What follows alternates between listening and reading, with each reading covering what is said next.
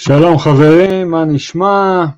שנה טובה לכולם, מתחילים שנה חדשה בפורום, שתהיה לכם שנה של הרבה מאוד הצלחות. עכשיו, אה, אנחנו היום עם פוסט מספר 5 של יזמי השבוע שלנו, קרן ולירן רוטר. אז בואו נקפוץ ישר לעניינים. כיצד לאתר עסקאות מרחוק? אוקיי, אז אחרי שבדקנו כמה אזורים בארצות הברית והחלטנו להשקיע באזור מסוים, אנו נתחיל לאתר עסקאות שתואמות את פרופיל ההשקעה שלנו. איך אנו מאתרים עסקאות ועוד ממרחק של עשרת אלפים קילומטר? זו דרכים שבהן בהן אנו משתמשים הן 1. יצירת קשרים עם מתווכים מקומיים. אנו מגדירים להם את הקריטריונים, החיפוש שלנו, והם שולחים לנו למייל נכסים על בסיס יומי, נכסים שיוצאים למכירה. על הנושא הזה של יצירת קשרים גם כן דובר הרבה פה בפורום, זה נושא חשוב מאין כמוהו ולצערנו לא נצליח השבוע להרחיב עליו, אבל ממליצים בחום לחפש פוסטים בנושא. נדל"ן עושים עם אנשים קודם כל, רכישת האמון זה השלב הראשון בתהליך יצירת השותפויות במיוחד מרחוק.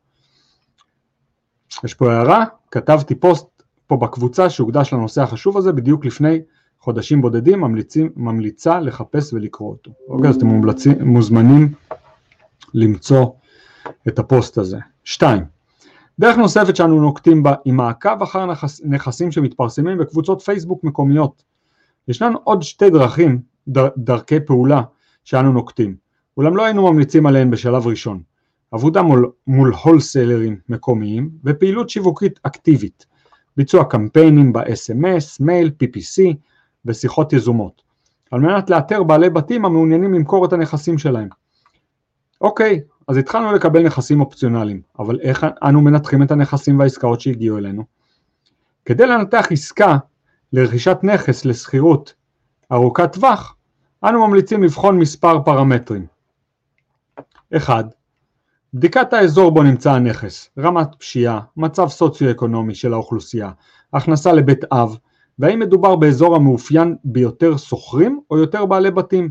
ההבחנה הזאת חשובה מאוד. 2. בדיקת מחיר הנכס בהשוואה לנכסים דומים שנמכרו באזור בחצי שנה האחרונה.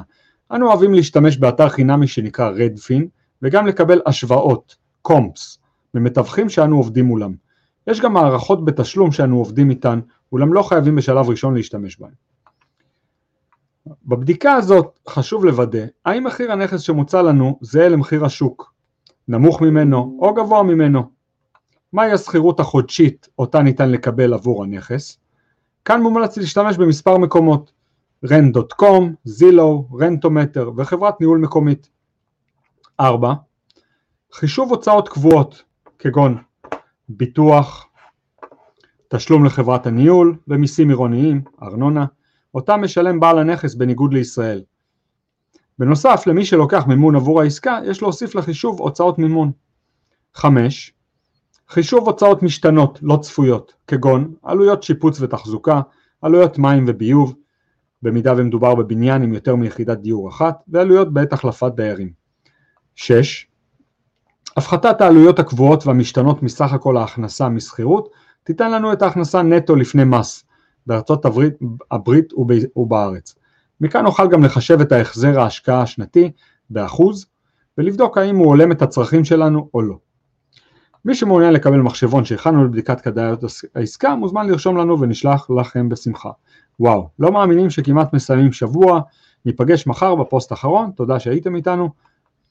זהו, זה הפוסט של היום. אתם יכולים לראות פה מכתב שכתבו ללירן, לירן, thank you for your trust in me in, a, in another successful closing, looking forward for many more in the future, your friend, Justin.